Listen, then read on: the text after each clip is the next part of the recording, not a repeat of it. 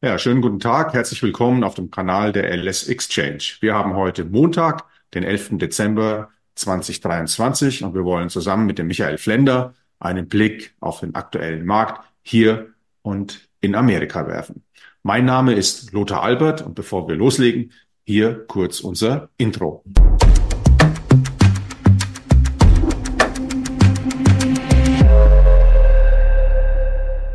So, da sind wir wieder und bevor wir jetzt in die Nähe von Frankfurt zu dem Michael Flender von der Goldesel Trading und Investing GmbH schalten, noch kurz ein Blick auf den Risikohinweis. Alles, was wir hier sagen, ist keinesfalls als Empfehlung zu verstehen, sondern ausschließlich unsere Meinung. Und alles, was ihr an der Börse macht, geschieht natürlich ausschließlich auf eigene Rechnung und eigene Gefahr. Damit jetzt endlich zum Michael Flender von Goldesel. Hallo Michael. Grüß dich, Lothar. Schön, dass ich da sein darf. Ja, sehr gerne. Ich glaube, als erstes muss man sagen oder muss man dir gratulieren. Ich glaube, es gab ein äh, sehr freudiges Ereignis bei euch zu Hause.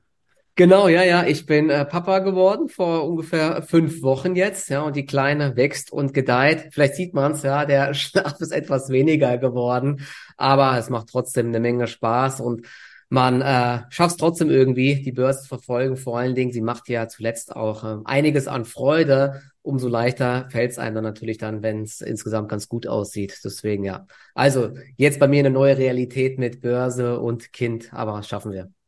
Ja, prima. Also herzlichen Glückwunsch, ich glaube auch von allen Zuschauern. Damit werfen wir einen Blick auf den Markt. Wir haben ja Jahresende, der DAX hausiert auf Allzeithoch, mehr oder weniger. Es gibt schon viele Rufer, die sagen, das ist total überkauft und das muss deutlich mhm. konsolidieren. Wie ist denn deine Meinung dazu?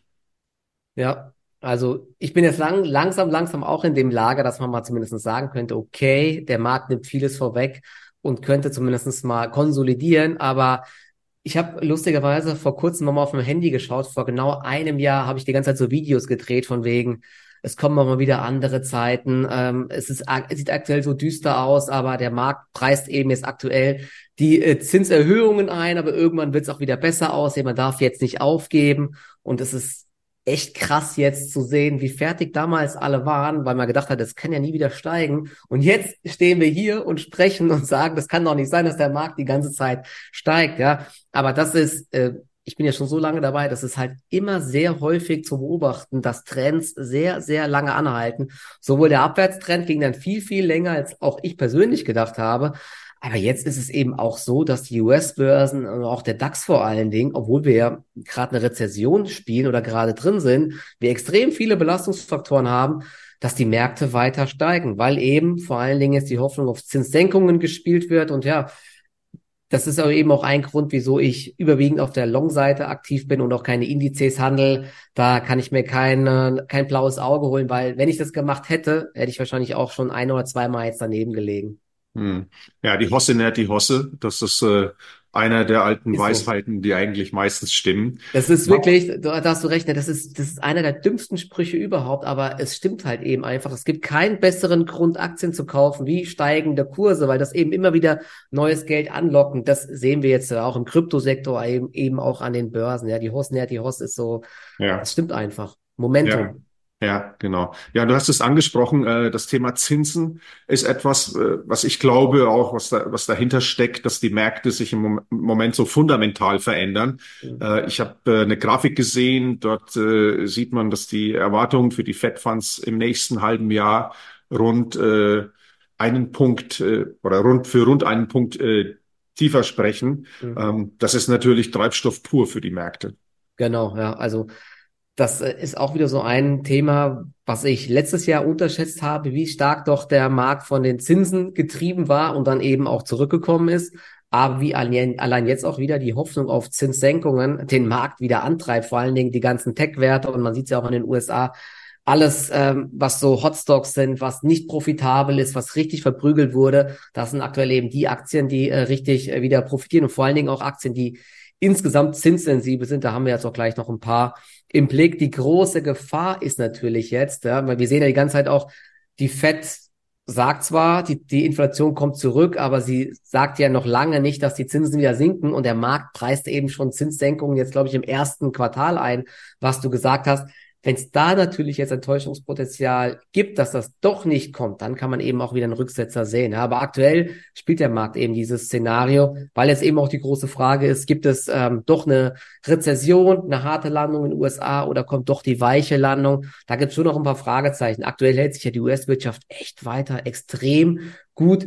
Die ganzen Black Friday-Daten waren auch wieder sehr gut. Die Kreditkarten, die glühen in den USA. Wenn man sich irgendwas nicht leisten kann, dann kauft man es auf Pump. Also das ist wirklich einfach nur krass, wie sich das aktuell immer noch hält. Mhm. Ja, Stichwort USA. Dann lass uns mal einen Blick auf äh, diverse Aktien werfen. Ähm, wir hatten das Stichwort KI, so ein bisschen als äh, Zauberwort für steigende Kurse. Ich würde sagen, die Mutter aller KI-Aktien ist Nvidia ähm, die im Moment auf All-Time-High notiert. Du hast uns zwei andere Werte mitgebracht, nämlich Advanced Micros äh, Development und äh, Alphabet, die beide auch äh, profitieren von diesem Thema, allerdings lange noch nicht so weit oben sind. Also könnte man sagen, eventuell mehr Potenzial haben. Genau. Ja, da muss man mal vorsichtig sein, von wegen, äh, die Aktie ist stark gestiegen, die noch nicht, das muss ein Nachzügler sein. Ähm, da äh, bin ich immer insgesamt vorsichtiger bei AMD, du hast es genannt. Da, die habe ich jetzt mal mitgebracht, weil die hatten jetzt letzte Woche eine Präsentation ähm, und haben da ihren neuen MI300X-Chip unter anderem vorgestellt. Das soll ja ein Konkurrenzprodukt werden zu Nvidia. Die sind ja aktuell der komplette Platzhirsch und haben quasi ein Monopol in den ganzen, in dem ganzen Bereich der KI-Chips. Und wenn man sich mal die Wachstumsraten und die Zahlen und noch die Margen von äh, Nvidia angeschaut hat, das sind ja wirklich so heftige Monopolmargen und das gefällt der ganzen, äh, den ganzen Kunden nicht so ganz, weil diese Chips eben unfassbar teuer sind. Ich glaube, da kostet ein Chip 30, 40.000 Dollar teilweise. Und da kommt es natürlich gelegen, dass äh, man zum einen versucht auch eigene Chips zu produzieren, aber dass auch AMD als Konkurrent kommt. Und die haben jetzt eben doch einen sehr, sehr guten Chip anscheinend vorgestellt, zumindestens wenn man so mal die ganzen Testberichte sich anschaut. Und ähm, die Aktie hat dann auch am Anfang erstmal negativ reagiert, dann aber positiv reagiert, weil man eben gesehen hat, dass jetzt ähm, eine Microsoft Kunde werden möchte, Oracle Kunde werden möchte, Meta Kunde werden möchte. Und die testen jetzt eben alle die Chips. Und Lisa Su hat eben auch gesagt, dass man jetzt davon ausgeht, dass dieser adressierbare Markt von den Rechenzentren, von diesen Datenzentren 400 Milliarden US-Dollar in 2027 betragen wird.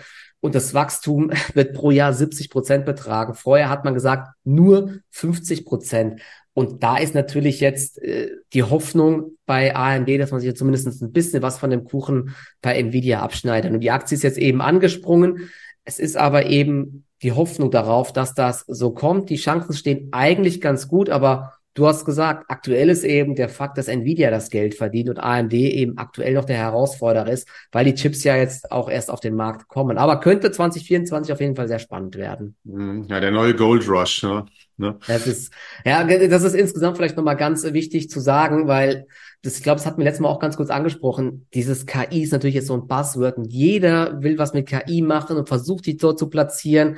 Bei ganz wenigen Unternehmen ist es wirklich so, dass die davon direkt profitieren, wie eine Nvidia oder vielleicht erst eine Microsoft mit JetGPT. Viele andere wollen nur auf dieser Welle mitschwimmen oder haben AI im, im, im Namen wie C3 AI. Aber wenn man sich da mal die Zahlen angeschaut hat, das ist grausig einfach, ja. Und mhm. da muss man natürlich aufpassen. Und das ist vielleicht auch wieder ganz wichtig. Aktuell ist der Markt wieder so, der hebt alle Boote.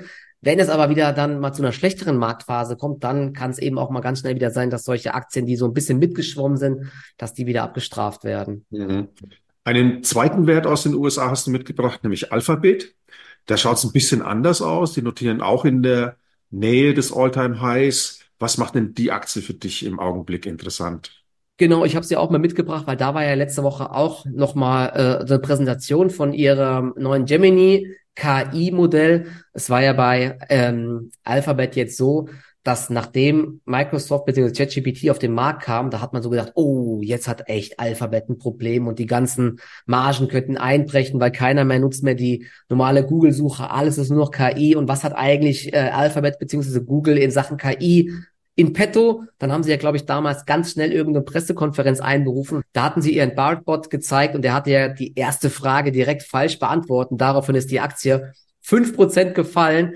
Aber man hat jetzt auch zuletzt schon gemerkt, dass Google eben doch sehr viel im Petto hat und auch in Sachen Google Maps viel macht, aber auch dieser BART-Bot immer weiterentwickelt wird. Und da hat man jetzt eben letzte Woche diese neue Gemini-Technologie fortgestellt, die jetzt auch Einzug erhalten soll.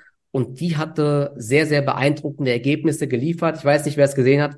Da wurde wohl auch bei einem Video so ein bisschen gefaked. Ja, das war nicht ganz, äh, ganz in Echtzeit gemacht, sondern irgendwie so ein bisschen was äh, vorab manipuliert, sage ich mal. Aber trotzdem, ähm, das scheint schon äh, zumindest ChatGPT 3.5 gewachsen zu sein, in vielen Fällen auch überlegen sein. Dementsprechend kann ich mir vorstellen, dass eine ähm, Google oder Alphabet zumindestens auch vorne mitschwimmt, ja. Und äh, die Aktie ist, obwohl sie ja so eine riesige Marktkapitalisierung hat und obwohl sie eben auch eigentlich ganz gut gelaufen ist mit dem KGV von 20 für 2024, jetzt auch nicht teuer bewertet. Ja, sie sind eine Cash-Maschine, sie haben riesige Barmittelbestände und produzieren eben weiter Cash und schwimmen beim äh, KI auch vorne mit dabei. Deswegen ist es für mich einfach ein Basisinvestment weiterhin. Und ich habe die auch, wie gesagt, schon lange im Langfristdepot und dort wird sie auch bleiben.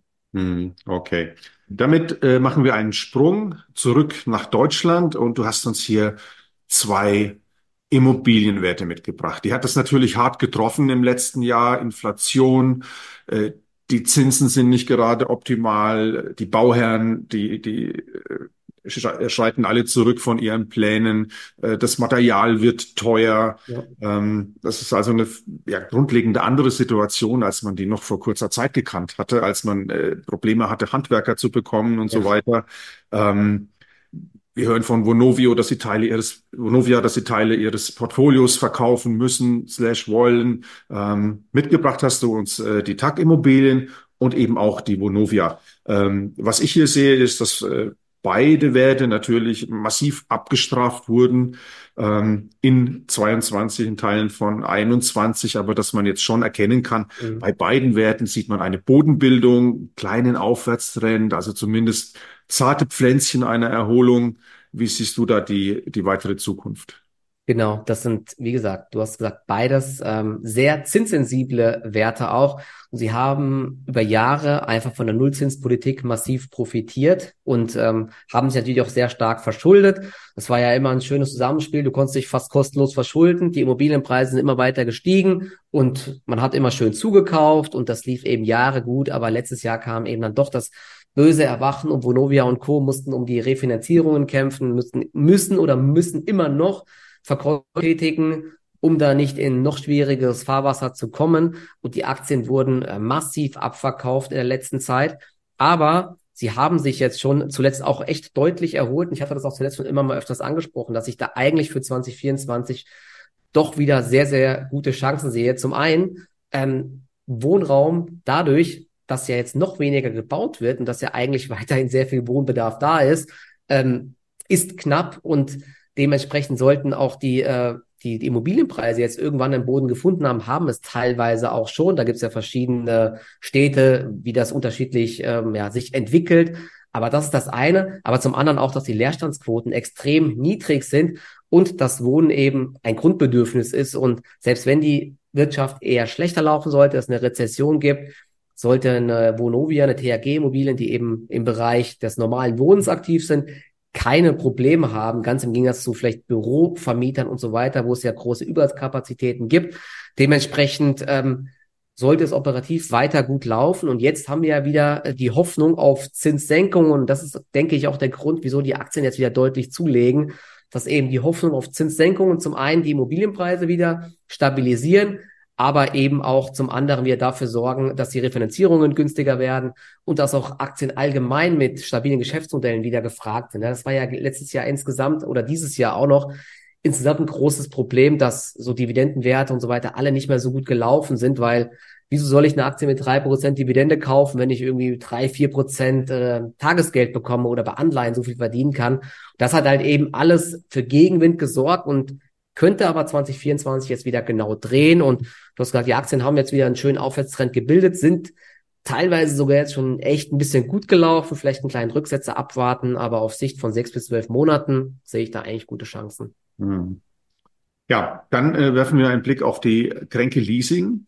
Ähm, da ja, hat der, der Vorstand jetzt äh, angekündigt, ein Aktienrückkaufprogramm äh, starten zu wollen. Das ist ja eigentlich auch immer äh, Treibstoff für den Aktienkurs. Genau. Es gab jetzt eigentlich mehrere ähm, größere Kurstreiber. Genau, der Aktienrückkauf, der wurde zuletzt noch gemeldet. Es gibt ja auch ein neues Management. Ich weiß nicht, wer sich erinnert, vor ich, einige Jahre her, da war Kränke mal bei 100 Euro.